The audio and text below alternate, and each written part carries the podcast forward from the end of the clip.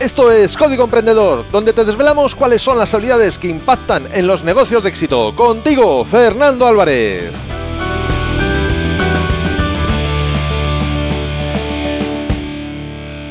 Aquí estamos, un episodio más, una semana más, siempre desde la trinchera, desde donde los emprendedores producen resultados, desde donde tiene lugar la acción.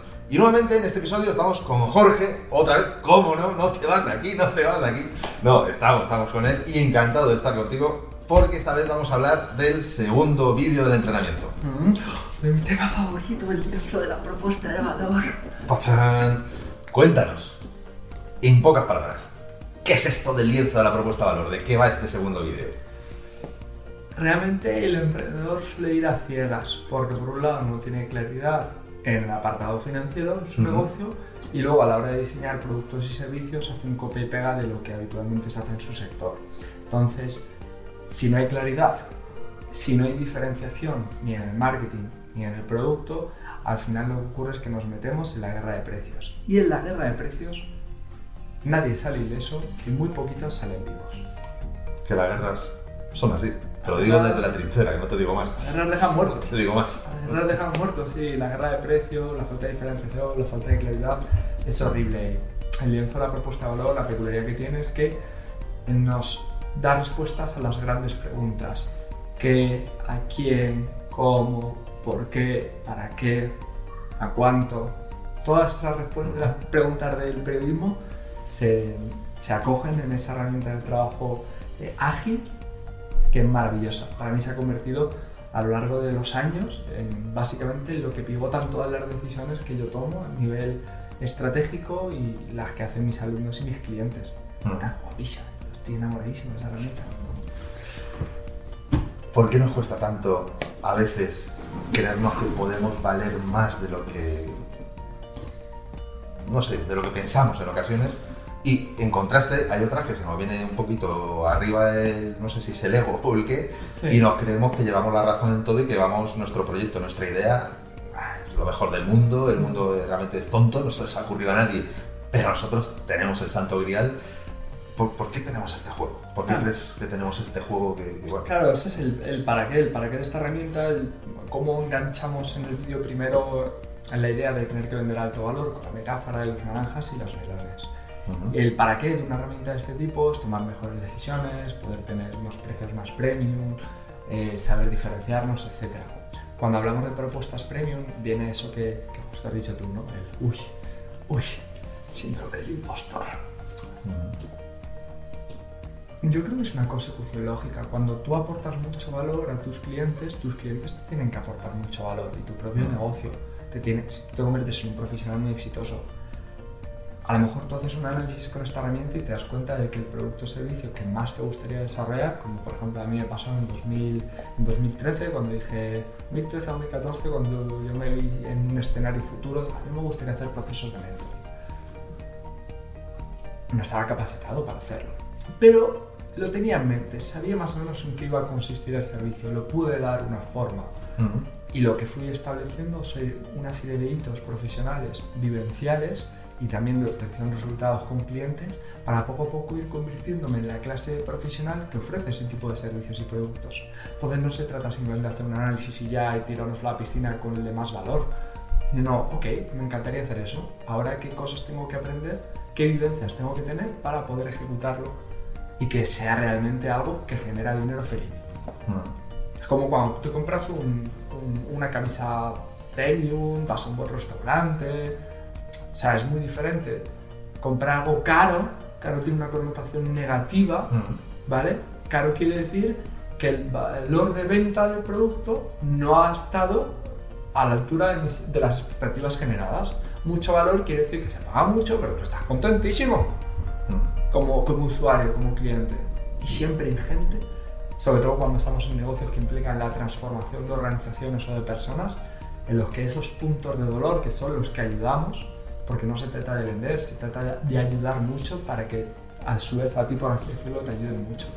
Y cuando una persona con la que tú estás trabajando se encuentra esa situación del síndrome del impostor, de "Pff, que yo, ah, lo que sé, tampoco vale tanto, o cómo yo voy a cobrar eh, tanto dinero por, por esto que, que quiero ofrecer, ¿cómo haces eh, o cómo le ayudas a transformar eso en una creencia de no, no, esto vale, incluso tal vez vale, vale hasta más?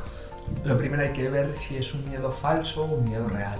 Si es un miedo real, la persona está siendo sensata y lo que hay es que preparar escenarios previos y un plan de capacitación para que evolucione a ese escenario. Pero primero ver si es un miedo falso, porque si es un miedo falso lo que hay es que trabajarlo. Eh, con el coach, con técnicas de repromoción de creencias, con lo que fuere. Ujú. Hay que meterle mano. Y en el caso contrario, es decir, te viene alguien que te viene con... "Ch, Yo quiero Primero, ser- escucho poco porque yo ya me lo sé. Y segundo, eh, a ver, primo hermano de Steve Jobs y Elon Musk y, y tres más, ¿no? Es decir, cuando viene alguien, pues eso, que se lo sabe todo. Es que. ¿Cómo, cómo lo cuando- bajas a la, a la Cuando tierra? has diseñado tus productos y servicios, los has pulido durante los años, por ejemplo en mi caso ya tienes más páginas de venta pues bastante trabajadas, Unas- un escenario de venta y persuasivo tiene que persuadir al que tiene que persuadir y tiene que provocar rechazo al que tiene que provocar rechazo. Las propuestas que a mí me vienen de clientes son gente ya filtrada. A mí no me llegan gente disparatada porque mm, una persona disparatada, pues seguramente al, al exponerse a cómo yo cuento que se deberían de hacer las cosas, ella misma se, se desnuda, le provoca rechazo y se pira. Si aún así me viene un cliente en el que, por ejemplo, quiere tirar un escenario para el que no está capacitado, tu labor como mentor es hacerlo suave. Porque no por ir muy rápido en una confrontación se llega antes al resultado. Además, tú te puedes equivocar. Mi labor es ir cogiendo extractos de información y diferentes situaciones para el momento en el que sí es oportuno para la persona, no para ti para, como profesional, sino para la persona, Ujú. hacérselo ver. Con suavidad y con determinación, como dicen en el mindfulness. Y con ejemplos y con argumentación. Ya sea porque, por ejemplo, esta persona quiere ejecutar completamente un negocio 100% online. A lo mejor dices tú, es que no, ahora mismo no tienes capacidad, ¿por qué no empezamos por un modelo más presencial? Pero con suavidad. Cada vez eh, a lo largo de los años he procurado hacer las cosas con más suavidad. Una pregunta que tiene que ver y no tiene que ver. ¿Por qué siempre que nos comparamos terminamos comparándonos para perder? Lo digo porque tiene que ver por el síndrome del impostor, de ya, este cobra no sé cuánto, pero yo no. Y, y siempre suele, tenemos esa, en general, ya digo, hay casos y casos, pero tenemos esa tendencia a compararnos para perder. Y entiendo que aquí, sobre todo cuando haces un estudio no solo de viabilidad, sino de competencia, de si Sí. hay mercado, no hay mercado, eh, claro, también puede surgir, y a veces surge, ¿no? El, "Ya, pero ¿y por qué a mí me van a comprar si ya existe este o existe el otro, ¿no? ¿Cómo podemos trabajar con esto? ¿Cómo podemos hacer que la comparación que hagamos sea sana, sea constructiva, no sea meramente para perder? Eso, es eso tiene que ver con la emoción orgullo. Dentro de la inteligencia emocional hay diferentes corrientes. Yo estudio una que es la ingeniería emocional, la aprendo con Arancha Merino. Y hay una emoción, cada emoción tiene una finalidad. Por ejemplo, el miedo que le hemos mencionado antes es prever las amenazas, diagnosticar. Puedo llegar a ser una amenaza para mis clientes si vendo un servicio para el que no estoy cualificado. Por ejemplo, soy una amenaza. Entonces, eso, un miedo falso, por ejemplo, sería si estoy completamente capacitado, no verme capacitado. Y la emoción orgullo, la finalidad es la admiración y el proceso creativo, el de crear cosas. Entonces, depende de las situaciones personales, incluso de los tipos de personalidad, hay emociones para, particular para la actividad emprendimiento que son muy importantes.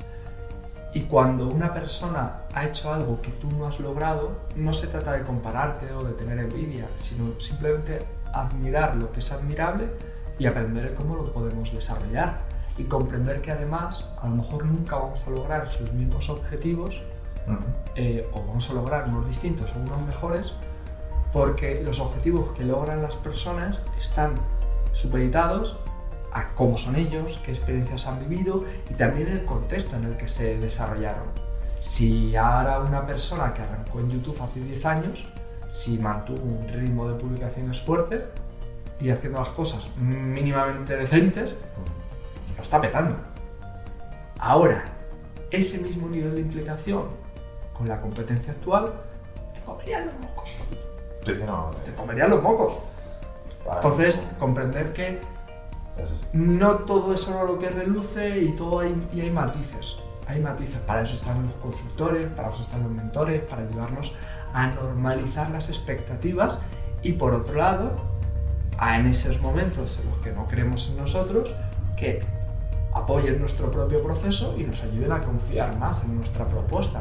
Inclusive nos preparen una serie de hitos que nos permitan no solamente que yo te diga, ¡Hey! ¡Eres genial!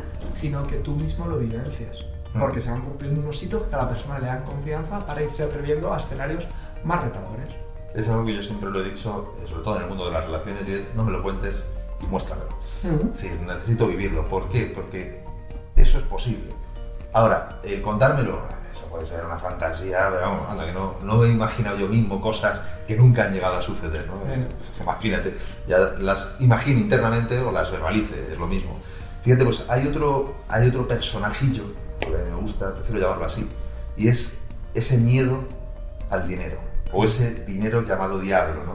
Es decir, ¿qué nos ocurre en esta cultura más hispana, más latina, no la anglosajona? Que parece que, es que el dinero sea el diablo, que, que está mal. Y claro, también se relaciona con todo lo anterior, porque, eh, primero, si yo lo que estoy vendiendo es un bien para el mundo, debería darlo gratis. Porque claro, ¿cómo no lo voy a dar gratis? Es un bien para el mundo. Eh, segundo, si no lo doy gratis, al menos que cualquiera lo pueda coger, ¿no? Porque si no, ¿en qué persona me estoy convirtiendo? Si lo pongo en un plan premium en el que solo unos pocos pueden acceder a ello. Entonces, claro, llega un momento que dices, mm, a ver, esto es así porque te lo estás contando tú. Es decir, ¿quién ha dicho que esto sea así? ¿Por qué esto es así? ¿Y por qué nosotros pensamos de esta manera y en otros lugares del mundo, en otros países, con otras culturas? Ya digo, en el mundo anglosajón, sin ir más lejos, piensan de una forma absolutamente, radicalmente distinta y el dinero tal vez no sea el diablo, incluso a lo mejor pasa a ser el Dios, ¿no? Es decir, ¿cómo podemos hacer para romper estas limitaciones, estas creencias y esta lucha que muchas veces tenemos con, con todo lo que sale de dinero? De hecho, yo tengo la sensación en muchas ocasiones que solamente el sacar una conversación en la que se habla de dinero causa rechazo de muchas personas, porque parece como que, como que es sucio, ¿no? Como que no es... Sí, no es pero depende de cómo se trate. También, yo por ejemplo, el ejercicio que, que han hecho las personas en el vídeo 1 es el primero que hago con clientes. Mm. Y mm, tienes que generar un contexto de seguridad, un contexto de confianza para hablar claramente de cuáles son las cuentas familiares, cuánto dinero hay ahorrado. Entonces eso se hace mucho desde la intención que tú le des como profesional a ese proceso y del espacio de amor, de confianza que tú generes. El tema del dinero es un tema fuerte. Yo me he tenido que trabajar muchas creencias. En, en su momento hice algo de programación neurolingüística, me ha venido muy bien trabajar con el Psyche, un sistema de reprogramación de creencias que funciona a base de lecturas que te hace tu propio cuerpo. Entonces es, yo hablo del tema del dinero como si fuese los malware o los software que están funcionando de forma incorrecta.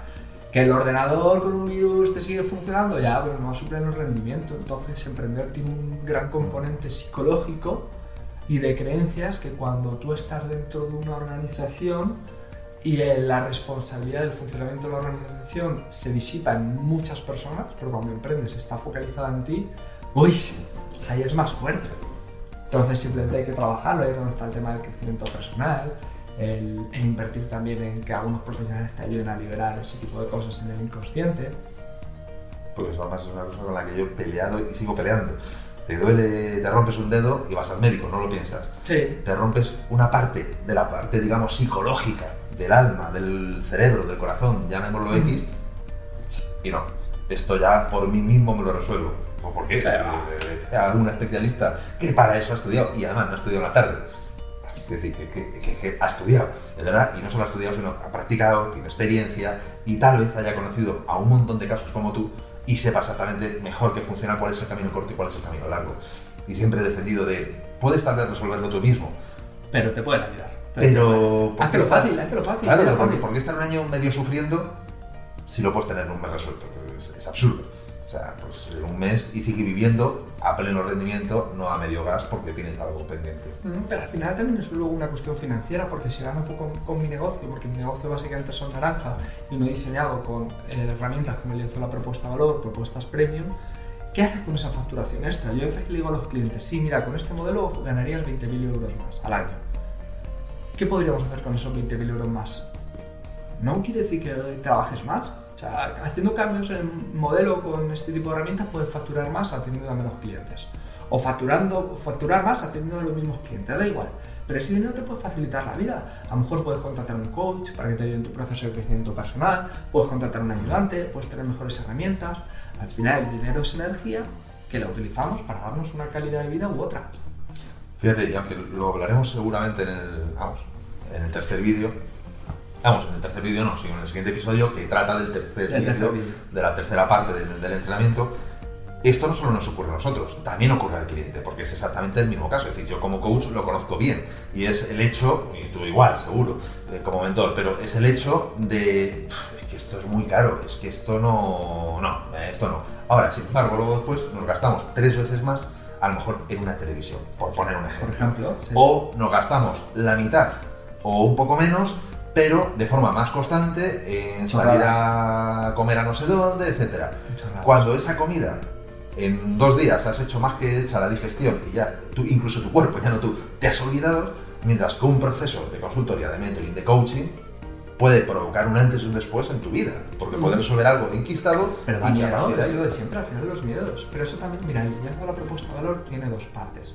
Una, lo que es el diseño de los productos y servicios, pero luego esa información es buenísima. Yo, por ejemplo, alumnos y clientes, cuando el lienzo está validado a través de un proceso de entrevistas y una metodología, tú ese lienzo se lo compartes a un copywriter y te hace maravillas. Te hace una página de venta. Un copywriter, disculpa por si alguien no lo conoce, es la persona especializada en, Creación en comunicar, exactamente, en comunicar por escrito principalmente un mensaje de, de venta. Entonces, al final, una venta de alto valor depende de, por ejemplo, no es lo mismo un, un iPhone o una televisión porque no tiene un impacto psicológico. Hablar tiene o tiene un impacto psicológico, pero cuando hablamos de transformar mi vida o mi negocio, hacer una inversión muy alta implica que voy a avanzar mucho y el avanzar hay veces que simplemente nos da miedo. Pero eso es así en la vida. Ah, Yo la primera vez que, que puse una factura a un cliente, bueno, que hice un presupuesto, cuando yo hice la factura ya estaba aprobada, pero la primera vez que puse un presupuesto de más de 3.000 euros, tuve que llamar a un colega para que me diese ánimos de, para poder mandar el correo, porque no me creía que gracias a que mi conversión laboral, pues yo me tuve que salir de estudiar pronto, porque era, era un desastre, era un caso, que iba a poner, iba en, a lo mejor en 5 días de mi vida, iba a ganar más de lo que iba a ganar en 3 meses antes. Para mí era muy fuerte. Sí. Era como, pero Estoy lo haces. estoy engañando a alguien. No, no, estoy- no, no, no, no, no era el engañar, era el mero hecho No, me de al pensamiento que uno puede tener en un momento dado de esto no es real. si tú has hecho el trabajo con el lienzo, tú sabes que no es engañar, tú sabes que le estás, no estás vendiendo caro, estás dando muchísimo valor. Entonces, ¿por qué necesitabas ánimo para mandarlo? Án- ánimos en el sentido de que iba a recibir no era porque no lo valiese, sino era la, la sensación psicológica de wow, me mandan una factura, algo que voy a ejecutar en cinco días, que es brutal para esa persona, pero que yo hasta antes no lo ganaba en tres meses. Era para mí un choque brutal. O sea, antes era mi lunista antes de hacer una reconversión laboral y decir, wow, ¿tú cómo era? Y le llamé a mi amigo para preguntarle, porque también era, tenía una empresa audiovisual, digo, ¿cómo era la primera vez que tú enviaste una factura que era grande? Y me dijo, pues sí, pues yo también me puse nervioso, pero son cosas que pasan. Así es la vida, la primera vez que vas a pedir, o la primera vez, a lo mejor es la última, no es la única, pero la primera vez que vas a lo mejor a pedirle matrimonio a tu, a tu Sí, novio, le gusta. a tu novia, lo que fuere, pues son situaciones, pero un hombre, hombre mujer, es capaz, es, como era la frase súper chula, un hombre, el, el éxito seguido de un hombre, según lo capaz que sea para tratar situaciones incómodas. Si una situación te resulta incómoda y eres capaz de afrontarla, vas a llegar muy lejos. Pedirle salir a una persona que te gusta, la negociación con un cliente, todo al final es exponernos al miedo de la incertidumbre. Bueno, más cosas, incertidumbre, rechazo, Muchas cosas. no pertenencia, etcétera, etcétera. Y eso es verdad. ¿eh? No, yo no había escuchado- andando. no- ¿Eh? El camino se hace andando y si Mm. nos da un poco de miedo, pues mira, pues mejor. Eso quiere decir que, eso quiere decir que estás creciendo. Yo, yo soy de una, de una forma de pensar, y ya digo, no había oído la frase, pero la forma de pensar de que si todos los días, todas las semanas, en el caso más light, digamos, más descafeinado, eh, al menos te atreves a algo que no habías, te habías atraído antes, no solo estás creciendo, sino, mm, es más, no tienes ni la más remota idea de dónde vas a llegar. Y, y lo digo no en el sentido negativo, sino en el sentido positivo. Es decir, vas a llegar a un sitio realmente mágico, seguro, de donde tú pensabas o pensabas que podías llegar. ¿Por qué? Porque es como entrar en el, en el mundo desconocido. A ver Porque- a dónde me lleva la madriguera de conejo, como en. Exactamente, exactamente. Es decir, tu mundo es. Perdón. Lo que tú percibes del mundo tiene la estructura de tu forma de pensar actual. El atreverte a esos diferentes eh, pasos eh, que no se sabe qué va a ocurrir, te va a llevar por unos derroteros absolutamente distintos, te va a dar una perspectiva absolutamente distinta del mismo mundo en el que estás ahora, pero por una percepción totalmente cambiada, porque el mundo es el que es. Somos nosotros los que lo percibimos de un modo u otro, que es seguro, porque por lo menos yo lo he vivido así y la gente con la que he hablado que lo ha vivido también igual, realmente es mágico. Porque es tal la separación Mm. que dices, en este estado mental era imposible Mm. que yo pudiera percibir el mundo de esta manera. Tenías que cambiar el primero el estado mental que el punto de mira, qué, Mm. sí. Eso es lo que. Porque a mí me ilusiona tanto, bueno, además es que se nota, dices tú, Jorge, de verdad. A ti te ha cogido, te han cogido los que inventaron el lienzo de la propuesta de valor y te han comido el seso. Porque ¿cómo lo hablas con tanta pasión? Porque provoca tantos descubrimientos, provoca tantos cambios de chip, ver en mi negocio, mi sector, desde otros puntos de vista, que para mí es maravilloso. Y siempre que lo hago con un cliente o que lo enseño por ahí, lo vivo con mucha ilusión porque provoca puntos de vista muy diferentes de cómo se pueden hacer las cosas. Entonces invito a la gente, a, que, a los que nos han registrado, que se metan desde la trinchera com. barra Bar- melones, porque es un ejercicio y una herramienta que los escenarios cambiarán, serán otras redes sociales, pero el conocimiento profundo, metódico y validando la información de tu cliente para el diseño de productos y servicios y para saber qué es lo que le pasa, eso es una habilidad imprescindible que debemos de tener cualquier eh, profesional libre, cualquier empresario. Es sobre lo que pivotan todas las decisiones que tomamos, el a quién ayudamos y cómo les ayudamos. Y es muy bonito el trabajo que se hace con esa herramienta. Y además, como bien decías, es clave, porque pase lo que pase a futuro, la esencia de los negocios no ha cambiado en más de 100 años. Cambian las herramientas, pero la esencia es la que es. Y es resolver problemas a clientes, problemas que tienen, que quieren resolver, que desean resolver y de la mejor forma o incluso de la forma que ellos desean que les sean resueltos. A partir de ahí se produce la magia. ¿Qué nos vas a contar en el siguiente episodio? Vamos a hablar de cómo comercializar toda esta propuesta, tanto en el apartado de visibilidad como de conversión, porque sí que es cierto que cuando hacemos propuestas premium tenemos que generar mucha confianza. O sea, si te pido que sueltes mucha panoja, tendré que generarte mucha confianza. O sea, es una cuestión proporcional. Y luego además que no todas las planes de visibilidad que habitualmente se hablan en el emprendimiento los podemos ejecutar nosotros porque los planes de visibilidad tienen que estar adaptados a nuestras habilidades, a nuestros recursos, a nuestra propuesta y luego también a cómo habitualmente consume información y se relaciona a nuestro cliente. Entonces, ahí es cuando si se valoran los planes de visibilidad en base a esos tres ítems, ahí es cuando encontramos exactamente el plan de visibilidad que nosotros tenemos que tener para ser viable financieramente. Pues nos vemos en el próximo episodio y nos lo cuentas. Hasta entonces, Chao. suscríbete. Chao. No te lo pierdas. Apúntate, suscríbete.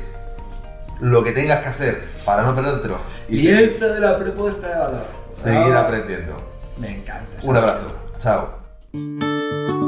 Y esto ha sido todo por hoy. Nos escuchamos en el próximo episodio, donde aprenderemos más sobre las habilidades que impactan en tu negocio. Y acuérdate de disfrutar, a no ser que tengas otros planes. ¡Hasta pronto!